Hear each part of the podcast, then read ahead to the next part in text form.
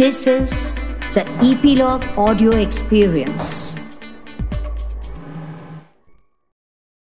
लख लख चंदेरी तेजाची न्यारी दुनिया जळाळती कोटी ज्योतिया हा हा लख लख चंदेरी तेजाची न्यारी दुनिया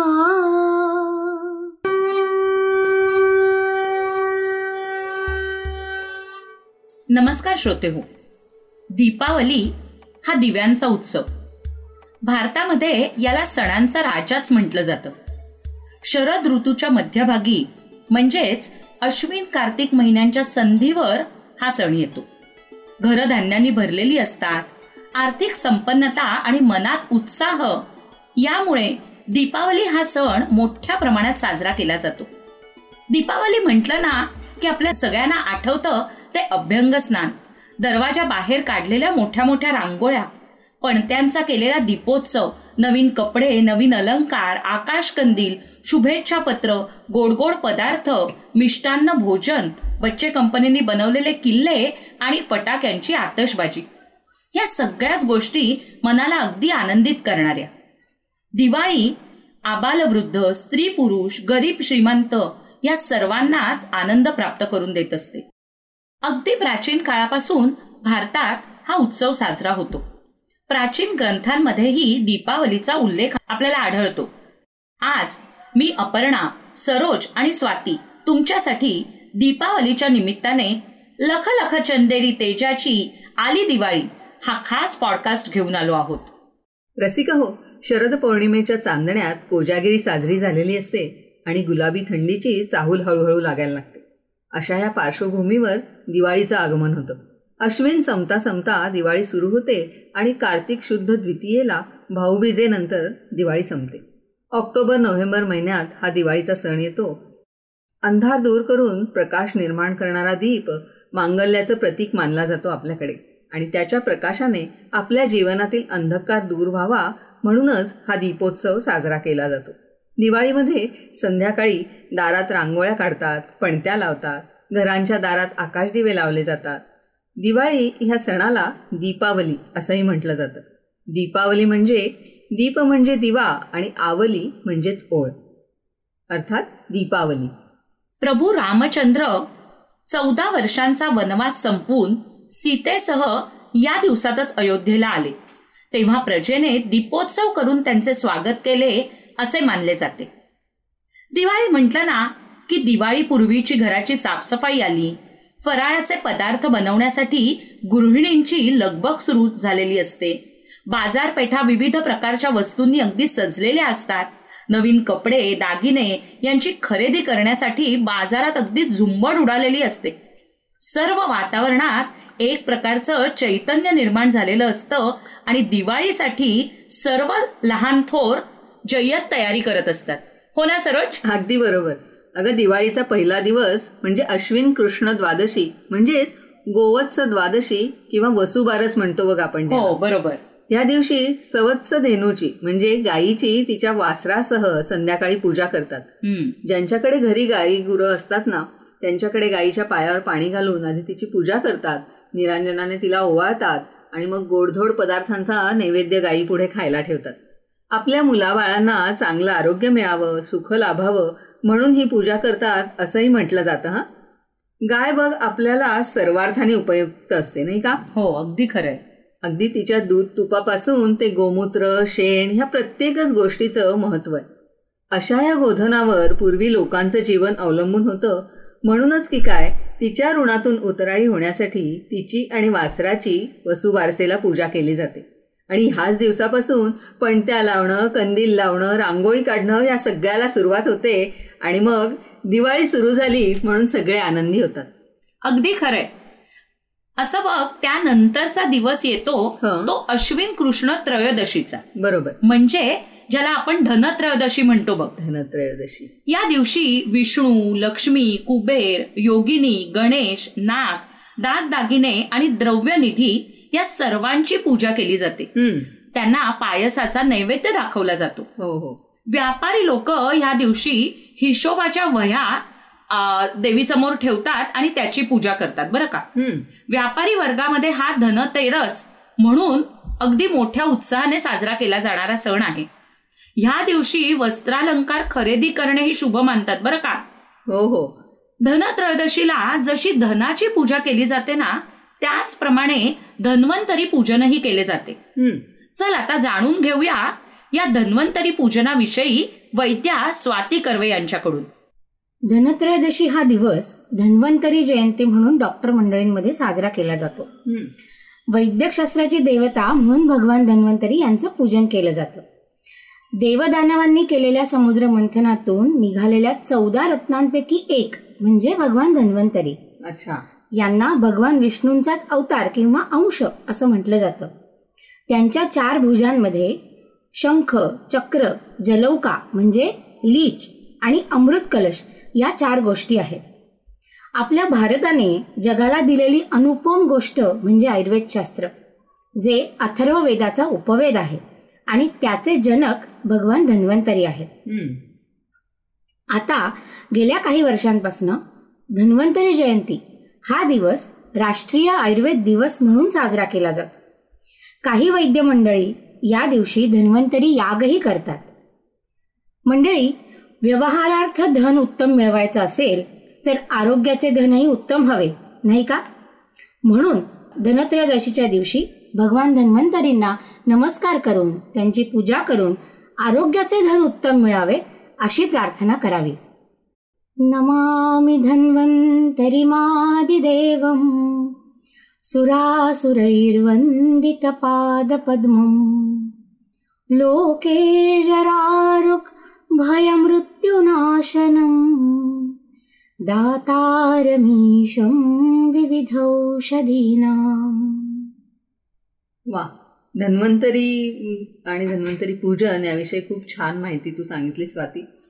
तुमच्या आयुर्वेद व्यासपीठातर्फे वर्षभर मला वाटतं वेगवेगळे उपक्रम सुरू असतात. हो. पण या धन्वंतरी दिनाच्या निमित्ताने काही विशेष उपक्रम तुम्ही राबवता? तर त्याच्याबद्दल थोडंसं सांगशील का? निश्चितच.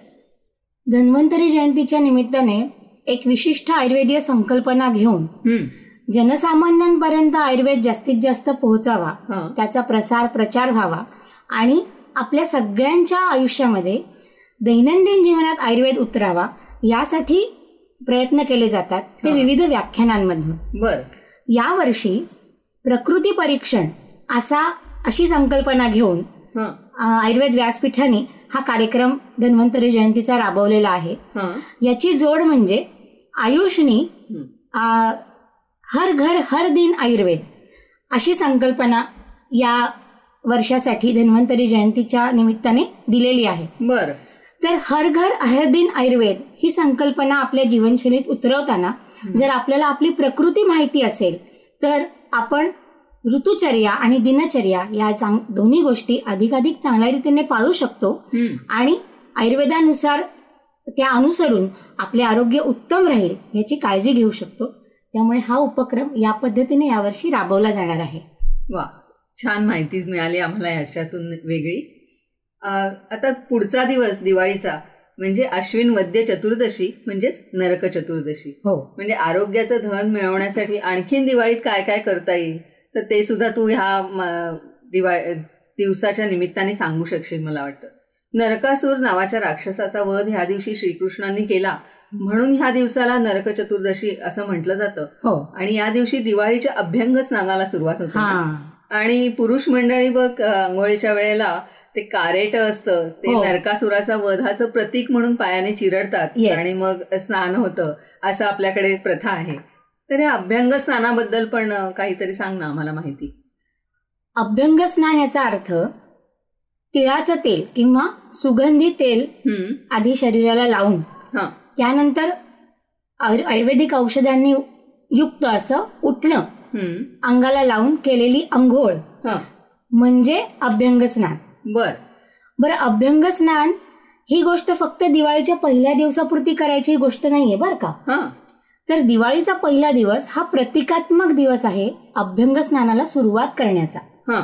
कारण पुढे जे दोन ऋतू येणार आहेत हेमंत आणि शिशिर ह्या दोन ऋतूंमध्ये म्हणजे थोडक्यात नोव्हेंबरपासून डिसेंबर जानेवारी अगदी संक्रांतीपर्यंत म्हणजे थंडीचे दिवस. बरोबर.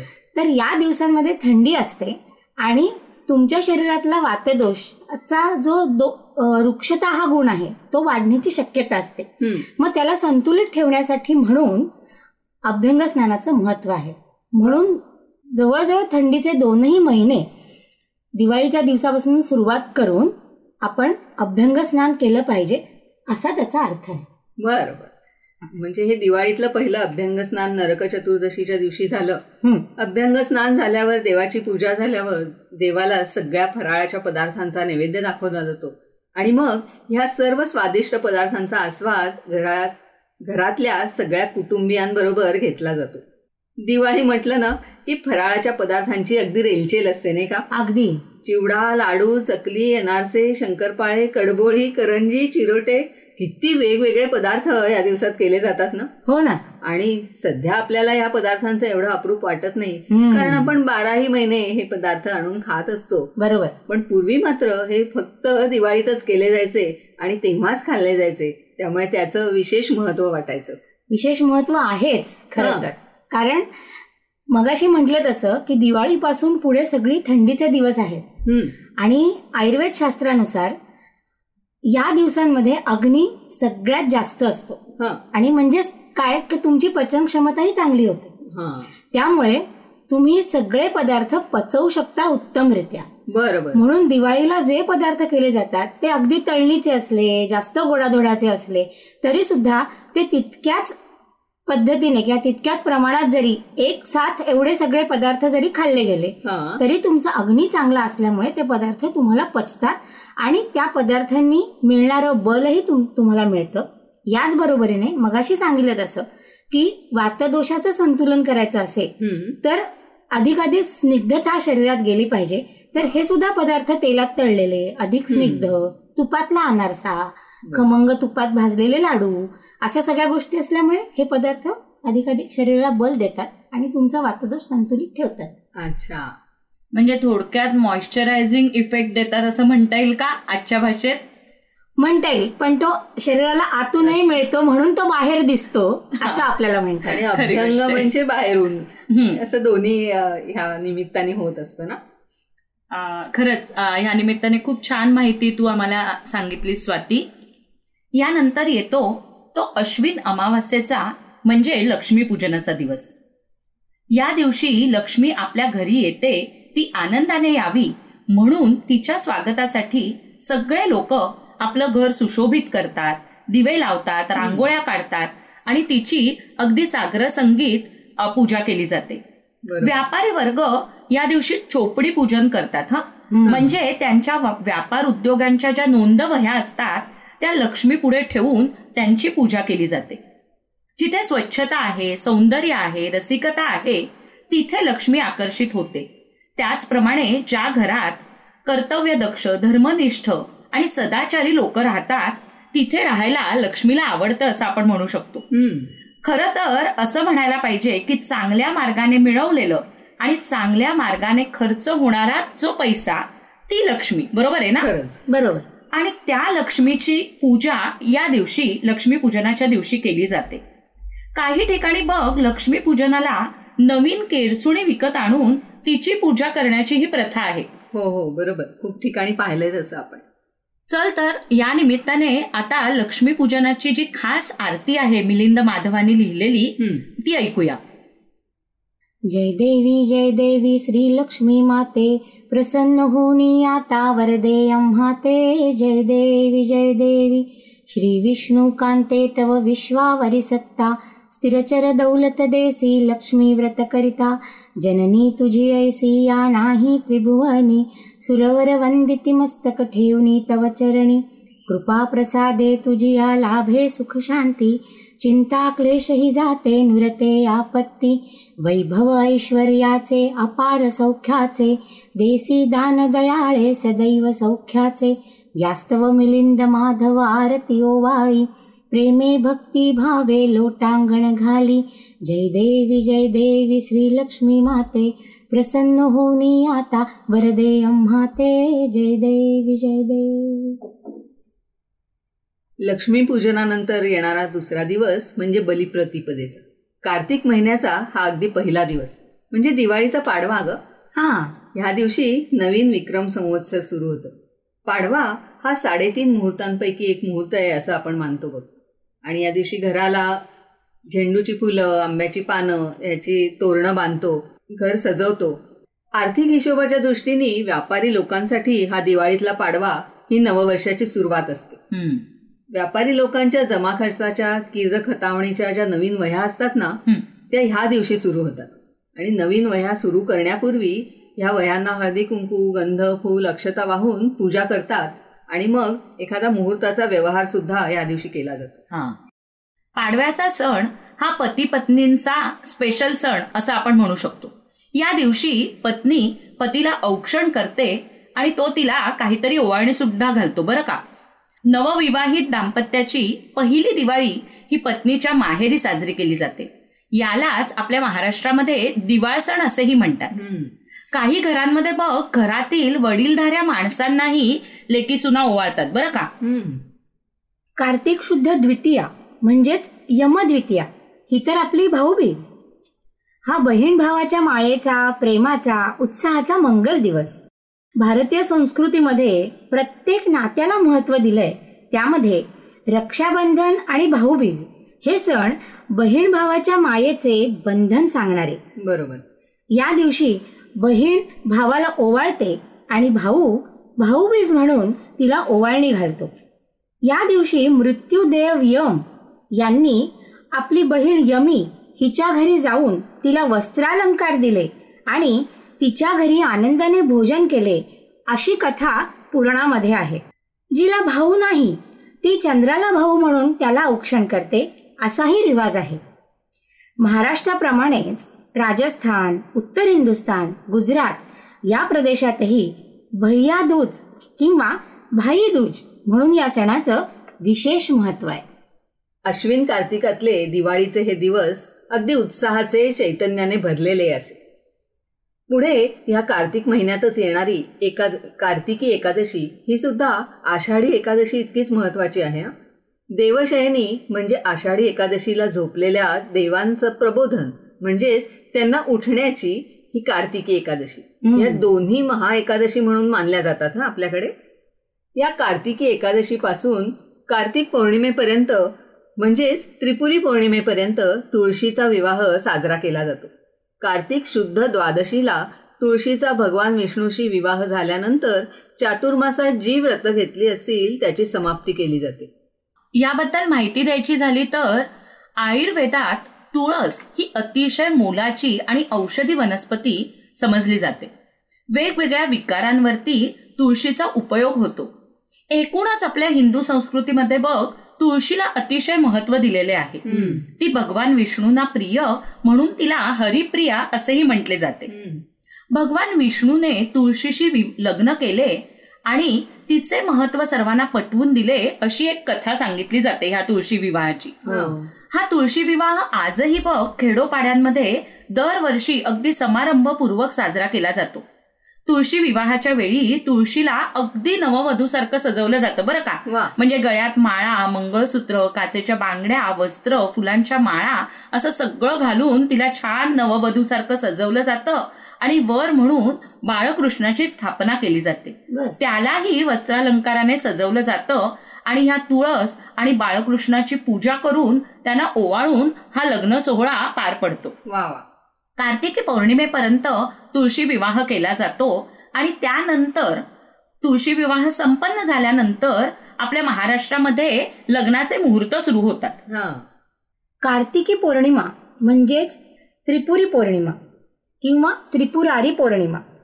या दिवशी भगवान शंकरांनी त्रिपुरासूर नावाच्या राक्षसाचा वध केला म्हणून कार्तिक पौर्णिमेला त्रिपुरारी पौर्णिमा असं म्हटलं जातं. विविध प्रकारचे खाद्यपदार्थ देवाला अर्पण करतात ते याच दिवशी. आणि याला अन्नकोट असं म्हणतात.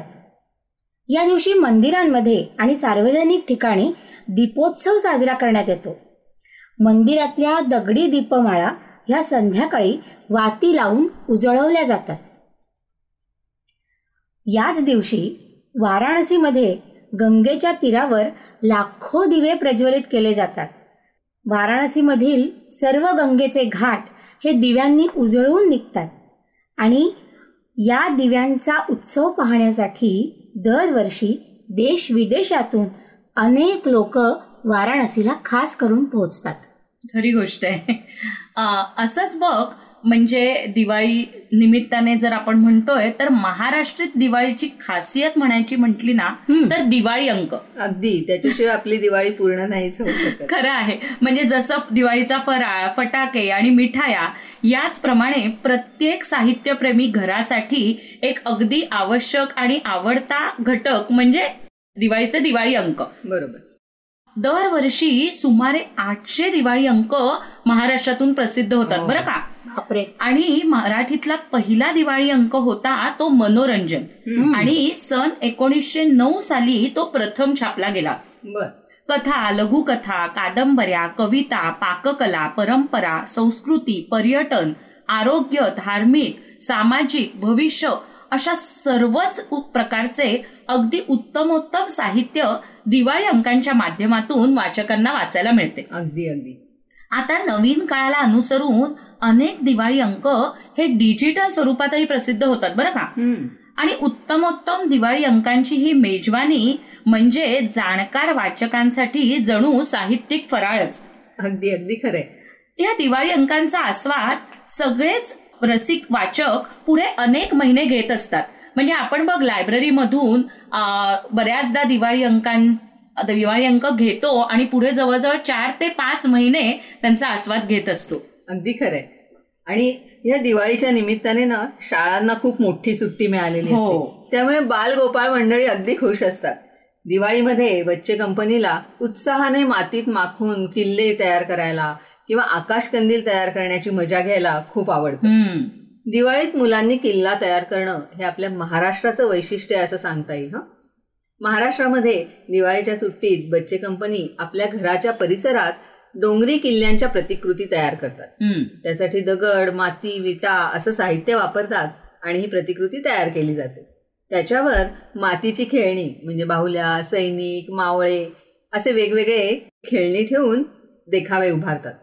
धान्य पेरलं जातं त्या किल्ल्यांवर आणि काही दिवसांनी त्याला अंकुर फुटले ना की तो किल्ला अगदी हिरवागार दिसू लागतो. हो. असा बच्चे मंडळी त्यांच्या पद्धतीने दिवाळीचा एक वेगळा आनंद लुटत असतात. तसंच फटाके उडवणं हे सुद्धा लहान मुलांची आवडीची गोष्ट दिवाळीमध्ये. खरे आहे खरं आहे. ही किल्ल्यांची पद्धत मला असं वाटतं ऐतिहासिक वारसा मुलांपर्यंत पोहोचावा म्हणून सुरू झाली की काय असं वाटतं. महाराष्ट्रातल्या विविध सामाजिक संस्था किल्ले तयार करण्याच्या स्पर्धाही आजकाल घेतात आणि मुलांना प्रोत्साहन देत असतात. आणि वेगवेगळ्या कलांची आवड असणारी मुलं हे किल्ले तयार करतात आकाशकंदील तयार करतात आणि ह्या दिवाळीचा आनंद घेत असतात. अगदी खरं आहे दिवाळीत तमाम कलाकारांची चित्रकारांची आणि प्रत्येक गृहिणीची आवडती गोष्ट म्हणजे काय तर हा. छान रांगोळ्या काढायच्या. अगदी बरोबर. आपल्याकडे रांगोळीला शुभ सूचक मानलं गेलंय. त्यामुळे सणासुदीच्या दिवसात शुभ प्रसंगी रांगोळी ही आवर्जून काढलीच जाते. हो. मग ती ठिपक्यांची पारंपरिक असो किंवा फुलांची असो धान्यांच्या किंवा पाण्यावर तरंगत्या अशा विविध प्रकारच्या रांगोळ्या ह्या दिवसामध्ये दारोदारी काढल्या जातात. खरं आहे आजकाल अनेक ठिकाणी किल्ले किंवा रांगोळ्यांची प्रदर्शनही भरवली जातात बरं का? म्हणजे त्या निमित्ताने स्थानिक कलाकारांच्या कणा कलागुणांनाही वाव मिळतो याचबरोबर दिवाळी पहाटसारख्या दर्जेदार सांस्कृतिक कार्यक्रमांमध्ये ज्याच्यात गप्पा गाणी अशा मैफिलींचा समावेश असतो तेही सादर केले जातात. म्हणजे या माहितीवरून आपल्याला असं लक्षात येतं की दिवाळीच्या फराळातून पाककला. तर आकाशकंदील किंवा बाकीच्या सजावटीतून हस्तकला रांगोळीतून चित्रकला किल्ला बनवणे याच्यातून शिल्पकला दिवाळी अंकाच्या निमित्ताने साहित्यकला. या आणि अशा सांस्कृतिक कार्यक्रमांमधून गायन किंवा इतर कलांना प्रोत्साहन मिळत राहतं. आणि म्हणूनच या सणाला आपण कलागुण दर्शनाचा सण असंही म्हणू शकतो नाही का? खरं ग बरोबर आहे. हा खरंय. खरंच आहे. बघा म्हणूनच हा दिवाळी हा उत्साहाचा आणि आनंदाचा सण असतो. मग हा उत्सव साजरा करताना आपण समाजातील दुर्बल आणि गरजू लोकांचाही विचार करायला हवा की नाही? आपल्यासारखंच त्यांनाही या दिवसात आनंद मिळावा म्हणून त्यांना फराळ नेऊन देणे कपडे देणे या गोष्टी आपण नक्कीच करू शकतो. खरे बरोबर. खरं तर आता ही सामाजिक जाणीव खूप लोकांमध्ये रुजली आहे आणि त्यामुळे अनेक ठिकाणी असे उपक्रम चालवलेही जातात. बरोबर. आपले अनावश्यक खर्च टाळून या पद्धतीच्या दानातून आपल्याला जर का दिवाळी सणाचा आनंद घेता आला ना तर आपलाच आनंद आणि त्यांचाही आनंद द्विगुणित होईल यात शंकाच नाही. नक्कीच. नक्की नक्की. आता या टप्प्यावर जाणून घेऊया विविध प्रदेशांप्रमाणे किंवा समाजामध्ये दिवाळी कशा पद्धतीने साजरी केली जाते. याविषयी. असं बघ जैन धर्मीय धनत्रयोदशीला धन्यतेरस किंवा ध्यानतेरस असं म्हणतात. त्या दिवशी भगवान महावीरांना जलाभिषेक करून त्यांची पूजा करतात दिवे उजळतात आणि त्यांना निर्वाण लाडूंचा भोग चढवतात आणि नंतर फटाक्यांची आतषबाजी केली जाते. गोव्यातील विविध भागांमध्ये आणि शहरातही नरकासूर राक्षसाचे पुतळे तयार करून त्यांचं दहन करण्याची स्पर्धा या दिवसांमध्ये आयोजित केली जाते आणि हे तिथे दिवाळीचं खास आकर्षण मानलं जातं. हा खरं आहे. त्याचप्रमाणे बघ उत्तर प्रदेशात जर आपण गेलो ना तर तिकडच्या डोंगराळ भागातले लोक दिवाळीच्या दिवशी गायींची पूजा करतात बरं का. आणि रात्री गावाच्या सीमेवर जाऊन मशालींच्या प्रकाशात नाचतात. तर पंजाबमधील लोक रामराज्याभिषेकाच्या स्मृतीप्रित्यर्थ दिवाळी दिवाळीत दीपोत्सव साजरा करतात तिथले शीख लोक अमृतसरच्या सुवर्ण मंदिराच्या स्थापनेचा स्मृती दिन म्हणून हा दिवस पाळतात. अच्छा. आणि त्यांचे सहावे गुरु हर गोविंद सिंहजी यांची मुघलांच्या कैदेतून अश्विन अमावास्येला सुटका झाली. म्हणून हे शीख बांधव तो दिवस दाताबंदी छोड दिवस म्हणून अगदी उत्साहाने साजरा करतात. बर. तर राजस्थानमध्ये आपण जर गेलो तर तिकडे लोक दिवाळीचा संबंध लावतात. तो राम वनवासातून परत आला ह्या मंगल घटनेशी. हं. काही ठिकाणी लंका दहनाचा देखावा उभा करून शोभेची दारू उडवली जाते. आणि अमावास्येला लक्ष्मीपूजनही फार थाटाने केले जाते बरं का? तिकडे प्रतिपेतेला खेंकरा असं म्हटलं जातं आणि त्या दिवशी गोवर्धन पूजा आणि अन्नकोटही केला जातो. आणि त्या दिव त्याच्या दुसऱ्या दिवशी घरोघरी दौतीची आणि लेखणीची पूजा केली जाते जशी आपण लक्ष्मीपूजनाला करतो अगदी त्याच पद्धतीने हं. मथुरेकडील लोक सुद्धा बलिप्रतिपदेच्या दिवशी सकाळी गोवर्धन पर्वताची पूजा करतात बरं का. आणि ज्यांना ते शक्य नसताना ते गोवर्धनाची प्रतिकृती करून त्याची पूजा करतात. विविध प्रकारची पक्वान्न आणि खाद्यपदार्थ तयार करून कृष्णाच्या मूर्तीपुढे मांडणे आणि कृष्णाला त्याचा नैवेद्य दाखवणे ही गोष्ट त्या दिवशी खास करून केली जाते. केरळमध्ये दिवाळीच्या दिवशी अय्यप्पा देवाची पूजा करतात. तर बंगाली लोक कालीबाड्यात जाऊन कालीची पूजा करतात. रात्री जागरण करून भजनं करतात. दीपावलीच्या रात्री घरोघर आणि मंदिरात दिवे लावतात. त्यांचे लक्ष्मीपूजन हे पंधरा दिवस आधी म्हणजे. शरद पौर्णिमेलाच झालेले असते. हा. आणि आंध्र प्रदेशातही नरक चतुर्दशीलाच दिवाळी असं म्हणतात. आणि त्या दिवशी कागदाचा किंवा बांबूचा नरकासुराचा पुतळा करून त्याचे दहन करतात. मग दिवे लावतात मग लक्ष्मीपूजन करतात. हम्म. आंध्र प्रदेशातील लोक घरासमोर एक मचाण बांधून त्यावर पणत्या लावतात. आणि स्त्रिया त्या मचाणावर बसून रात्रभर लक्ष्मीच्या स्वागताची गाणी गातात. लक्ष्मीपूजनाच्या दिवशी रेड्यांच्या टकरी सुद्धा तिथे लावल्या जातात. हे तिथलं विशेष. हे वेगळंच आहे ना? बरोबर.